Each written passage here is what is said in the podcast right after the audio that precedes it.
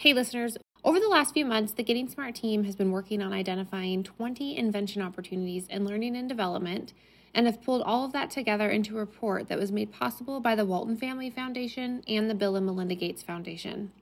These opportunities have the possibility to completely shift what we talk about when we talk about schooling. Check out our recommendations, insights, and more at the link in the show notes or at gettingsmart.com slash invention opportunity.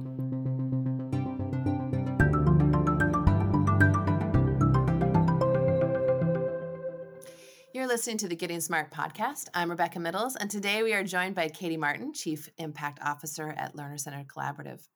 Katie supports school and district leaders to reimagine school along with a professional learning team. Katie supports district and school leaders to create the conditions and experiences to shift to learner centered models of education. Before her time at Learner Centered Collaborative, Katie was an educator and also served as Director of District Leadership at the Buck Institute for Education. She is recently the author of Evolving Education Shifting to a Learner Centered Paradigm. Katie, thank you so much for joining us today. Can you tell us about Learner Centered Collaborative? Yeah, I'm so super excited to share um, this news. We um, are a, a group of educators that have evolved from uh, altitude learning uh, work that we've been doing with partners for the last almost five years and we are continue to support educators schools districts and states. And we are excited to expand our offerings and and really support this shift to learner centered education more broadly um, across the us and who knows globally too. This is big news. Congratulations. I know there are so many of us that are excited and cheering for you. A big fan of your work before the one that we're going to be talking about today too. And so i'd love to kick off by just asking where your learner centered drive comes from. I know um, in this new book you've talked about your journey, which I thought was really wonderful to hear your path and the story of a personal experience.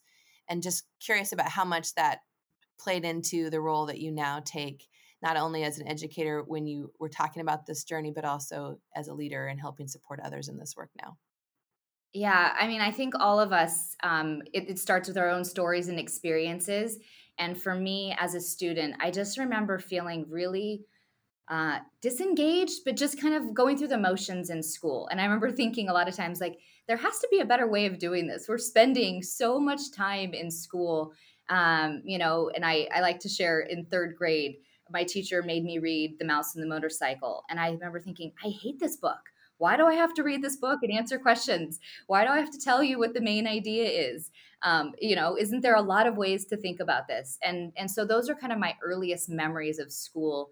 And um, you know I, I went through i got my b average because i had to but it wasn't until college that i really got to learn in ways that like allowed for creativity and i got to ask questions and do research and and really investigate things that mattered to me and I just thought, this is awesome. I love learning. I'm excited about this. I want to read more. And then I thought, why can't we do this earlier? Why do I have to wait until college um, to, to really learn in ways that are powerful? And so my mom is a teacher. I, I learned from her in so many different ways. But it was really when I entered my credential program, um, I decided I don't want to be the teacher that I had. I want to be the teacher that that allows kids to think differently and to explore their passions and to really see themselves as as central to the to the learning process. Um, and so that's really where this started for me. And as i've gotten to explore different classrooms and different models and connect with other educators i've seen more and more and my ideas about what's possible have been expanded. And so i'm even more motivated and inspired to create these opportunities for more kids and then I think the third part of this is being a mom and seeing what works for my own kids and seeing school through their eyes and and what I see of them as individuals and how they view school. Um, I just am even um, more and more committed to to really creating opportunities that all kids get to see who they um, you know their gifts and their strengths and grow um, grow as individuals um, in school so that they can be productive now and throughout their lives. If you're a fan of Katie's first book, like I am, um, I'm sure you enjoyed all of the examples of teachers and her teaching experience. What I love about this new book that we'll move into in just a second is similar to what you just shared right now. Is your journey about the way even math was approached and supported along your journey, similar to what you've already shared? I'm just giving some more um, plugs for this new book because I really feel like the times that you pull in your own children into this as a mother, the times that you experience this as, as a learner yourself, really complements both the first book and this next book that we'll talk about today. So, really exciting to share more about that. Congratulations on that, evolving education and shifting to a learner centered paradigm. Um, what was your impetus for writing this book, this second one, this version? Yeah, I think it's you like you just said, Rebecca. This this book is very vulnerable for me. This book is, you know, the first time I've shared more stories about me and my journey and kind of what has led me um, to be inspired and motivated as an educator um, and things that have held me back. Uh, I share a lot about my kids. Um, you know, with their permission, to be very clear, they're going into sixth and seventh grade, and I've asked Zach. You know, when I when I speak to people and share his story, I always ask, "Is it okay with you still, buddy?" And he goes, "Yeah, mom. I want to inspire teachers. I'm excited for you to share."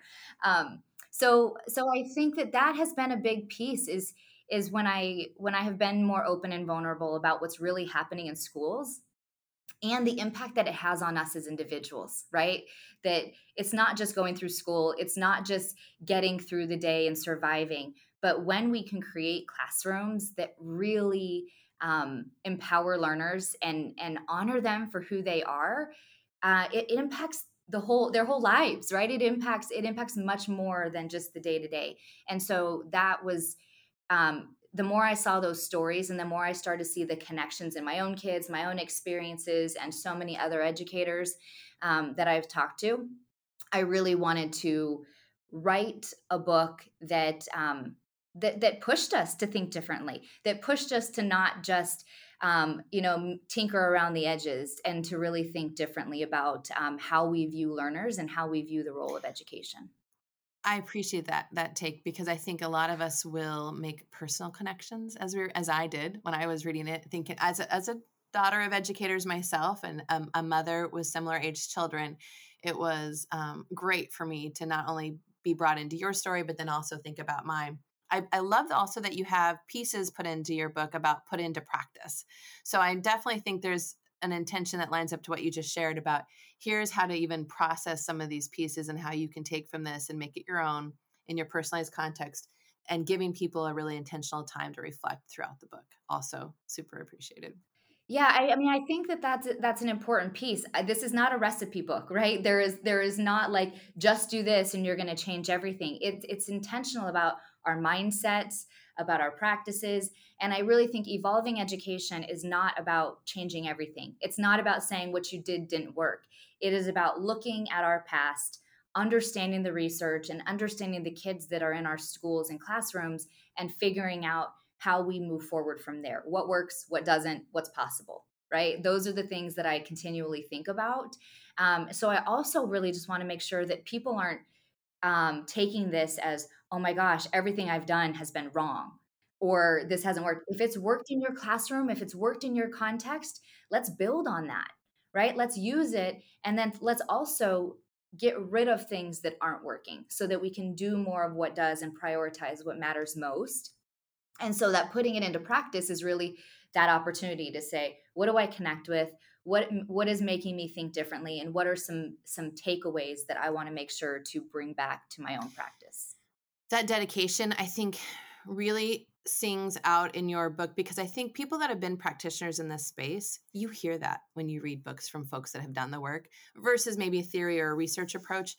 I really feel like people that have been in that work have that empathy about how hard it is. And also, if we believe in meeting learners where they're at, mm-hmm. how are we also meeting educators where they're at? And helping them understand the things that they're doing well. Great teaching is great teaching, right? How can we do systemic approaches? You can be thinking about that and processing because every system's got different levels of readiness. So I'm, I love that that's true in how you present that. And thank you for sharing more about that. Um, there's also recent conversations about learner centered approaches and, um, you know, sometimes a miss if if it's not got that cultural responsive piece because really the true intent i believe and i think you do too is that a learner centered approach is culturally responsive because you are taking into account the learners that you're serving that you're in front of that you're there to help support Are there um, pieces that you would add to that or additional support that you would recommend to have robust, robust um, learner centered approaches that meet that culturally responsive aspect that you'd want to share? Yeah. Yeah, absolutely, Rebecca. I think that, you know, learner centered at its core is about a culturally responsive, equitable, and inclusive environment. If you don't have a a learning environment where each individual feels cared about, valued, and seen for who they are, for what they bring, for what they can become, then I don't consider that to be learner centered. That is a fundamental aspect of valuing, honoring the individuals. Um, and teachers have to be seen in that environment too. The educational administrators everyone has to be seen for who they are. Um, too often we get this confused and i talk about this in the book around like GATE education. Um, you know gifted and talented that those are for the the kids who are smart right? We have all of these authentic learning experiences for kids who are seen as as more as as smart which traditionally we know are you know high income white students um, you know more so than a more diverse population. And so, my take is that when we can see each individual for who they are, we can honor the diverse ways that we learn and show what we know. We can see the gifts that we all bring.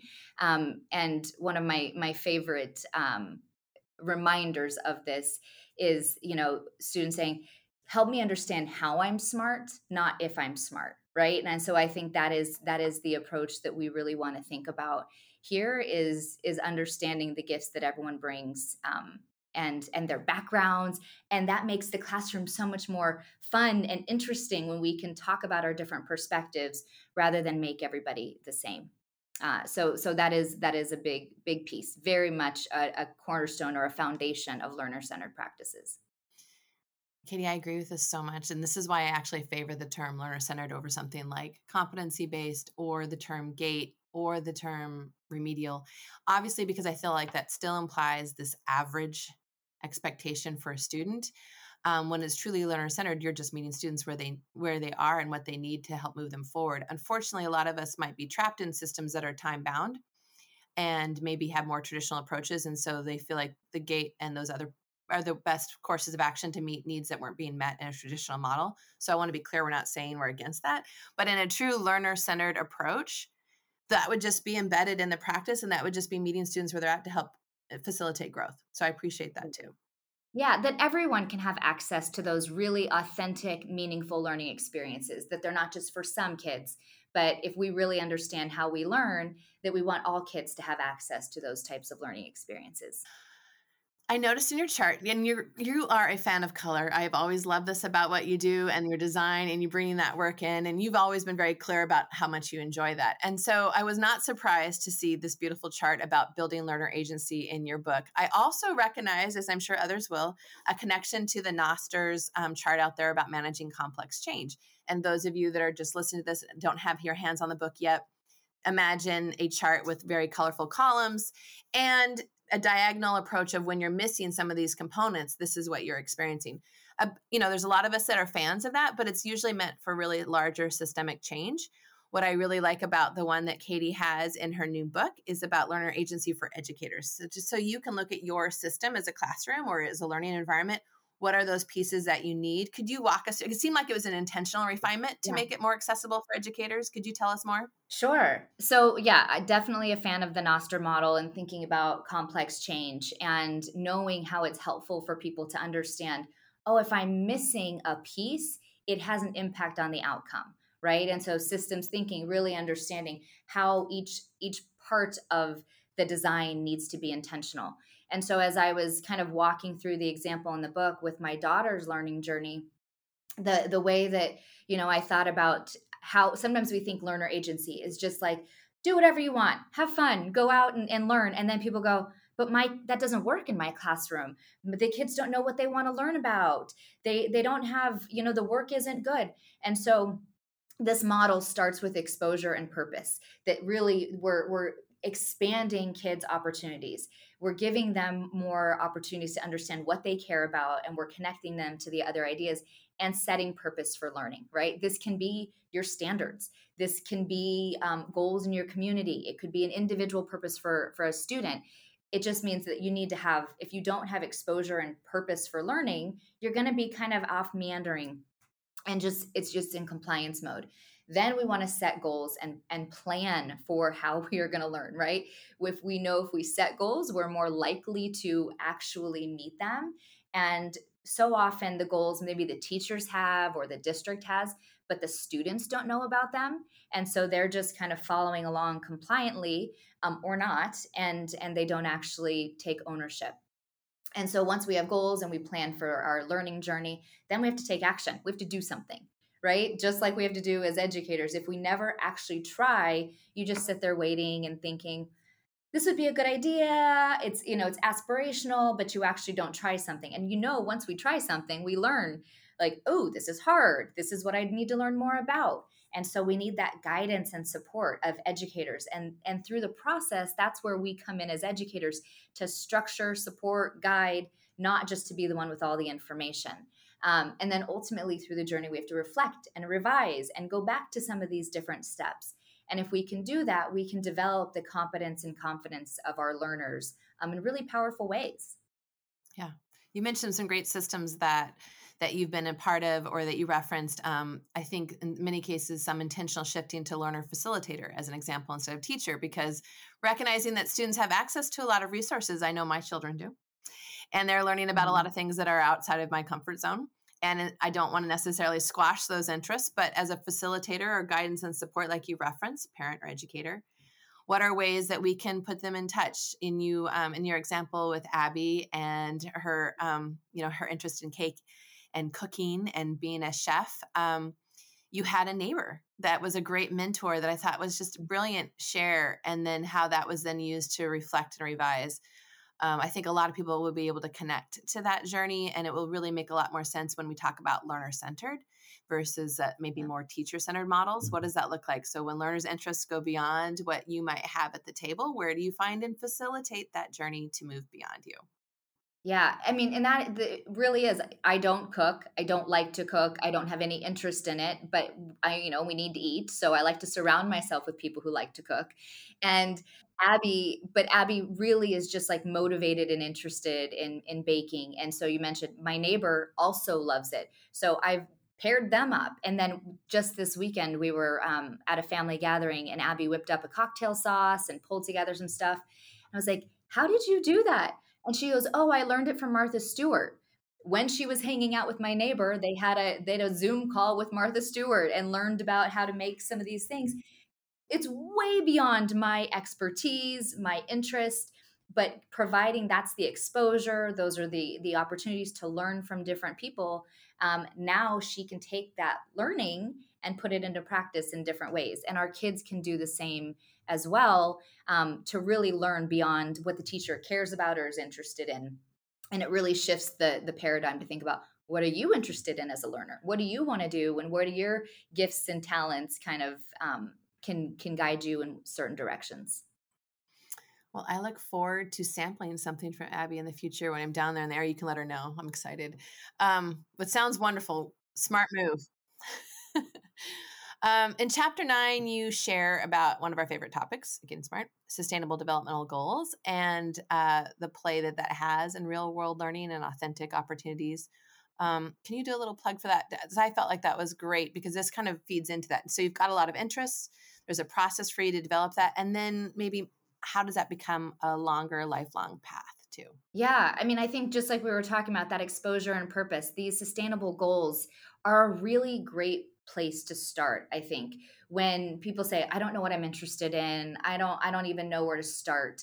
These are 17 goals that are pertinent to our world in communities globally that um, there's a lot of resources. People in the real world are tackling these challenges.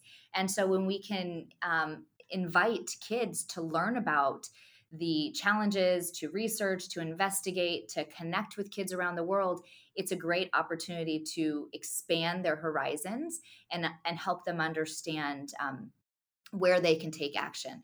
And so I love these goals. And Jennifer Williams has um, the Global Goals Project that I talk about, where you know there's classrooms all over the world.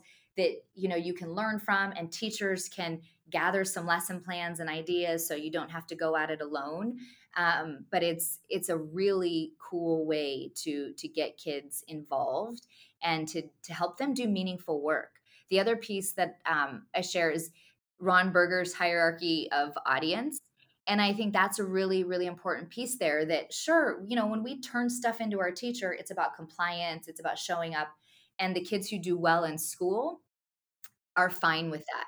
But you know a lot of kids need more um, more purpose. They need more more reason to do something and so doing something that matters to your community to you know the global environment can really increase that motivation and engagement for a lot of our learners and for teachers too yeah very true um and and quality work, which Berger like uh, aligns himself to.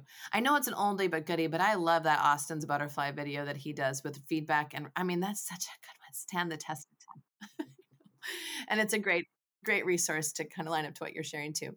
Um, so when you visit school, I know you get called to visit and help and support districts and learn collaborative. Um, when you are talking with teachers and site leaders, um, what are signs that you help them or you yourself look for to see you know is is this truly learner centered might be a leverageable next step to consider what are some signs that stand out to you when you visit classrooms and schools that could be helpful to our listeners yeah great question i think at first when you when you can walk into a classroom it's an initial energy and a way that learners are treated. So I listen to how does the teacher talk to students? How do they talk to one another? Are they are they asking questions? Is it inquiry based? Are they trusted and are they treated as humans? Right? Just this simple um, example at Design 39, one of you know our partner schools, and I know that you've done a lot of work with them as well. Um, a student was like sitting on the edge of a table and he fell off. I mean, this was like a second grader, you know, they're clumsy and he fell off. And the teacher said, Are you okay? And a group of people with me, they were like, Oh my gosh, they would have been in the office in our school, right? That would have been an affront to the teacher that you were messing around and you weren't sitting still and you would have been sent to the office. And then the child did it again. He fell again. And the teacher said, Are you okay? do you need do, do you need to make a different choice and you know they talked he did a third time and the teacher said maybe we need to make a different choice and think about some different options but this is a way of like helping learners make choices understanding they're navigating their world they're trying to figure things out rather than you're you know they're being non-compliant you're not doing what you're supposed to do you need to go to the office or you need to get out of this classroom so that is just how people are treated is a f- foundational aspect. Um, and then I look at the work. Is everything the same? Is, is everything on the wall just like copy paste that everyone had to fill in the worksheet? Or are, is there evidence of real inquiry and and different ways of approaching problems that learners are um, are having the opportunity to to be engaged in? Do the walls reflect the people in the room, or do the walls reflect the teacher? Those are some things too that shift of if it's if we are looking to learner centered then we are creating a space where everybody is valued and seen in that room. Uh, they're not just visitors into the teacher's classroom how do you weigh those short-term results into long-term impact i, I think it was um, in the hundreds page 108 or 9 but I think you talk about long term impact um, and how that can make that. Could you share a little bit more about that? Sure. Uh, I, I think that what I what I want to be clear is it's not like all or nothing, right? Or it's not that we're just going to get there. That here's here's the thing that we're arriving at. These are shifts, that, and if we're evolving in education in ten years and five, we're going to continually evolve with the resources and tools um, and the needs. But it's are we are we starting to see the engagement increase right i always share um, gallup's engagement curve and but you know when we see the engagement dip to about 20 30% by the time the kids are graduating high school gosh imagine if we could flip that imagine if we could start to see kids throughout the day do things that they enjoy find, solving problems that matter and having fun those are short term wins but over time you sustain that you start to see that people feel valued, they start wanting to solve more problems, they start seeing themselves as capable and confident, and their engagement as they are, are in school and as they leave um, continues to expand. So, those are some like short term goals that can increase um, long term. And so, it's not simply changing everything. As an educator, it's what's that small tweak that I can make? What is that small change that I can do? Can I ask learners, you know, their opinion? Can I give them a few small choices? Then how does how does that kind of um, compound into to greater goals as we start to think about um, oh that worked. I should give them more choices. Oh they actually showed up and and they were they were engaged and they were really working hard and they created this awesome you know product. How do what are the next steps? I think it just continues to grow from there. Um, and and i think the other piece is we have to start looking at a broader view of success. What are we really looking at as success? Are kids showing up more confident are they able to look at problems differently are they being more critical thinkers and being able to show evidence over time of individuals growing in their skills and then um, you know we start to see systems really change too do you have future changes or predictions for the road ahead as we start to close this incredible conversation about your new book? What are some predictions that you might see or things that you might project that happen in the future of where this could go? I I really think that um, it's it it's an opportunity for teachers to come together and to really start understanding how much power and influence they have um, every day. I think sometimes we say, I can't do this because somebody else, or, you know, the question I get asked the most is, how do I get others on board? My admin won't let me do this. Um, you know, our, our system is too confined and won't let us do this. And I, you know, George Couros always says, like, um, the biggest barrier is sometimes our own way of thinking. And I do think that if we start realizing how much power and influence each one of us has to shift the system and to show what's possible and to to push against the status quo that um, we can really start doing awesome things for kids we already are and it's just getting getting more comfortable and tipping to that um, that tipping point of seeing this being the norm rather than the exception um, and I think we're there. I think the pandemic has helped people see um, a lot of gaping holes in our system, and um, a, and I think it's an opportunity for us to really um, just move to that learner centered paradigm and start seeing seeing our role um, as helping support, engage, and uh, expand the possibilities for kids rather than mold them into something that you know is the same across the board. Truly learner centered. Wonderful. Katie, thanks for joining us today. We appreciate your emphasis on making the shift to learner centered education and the way you use your personal narrative and powerful stories to communicate that need. That's it for today's listeners. Thanks for tuning in. We appreciate your time.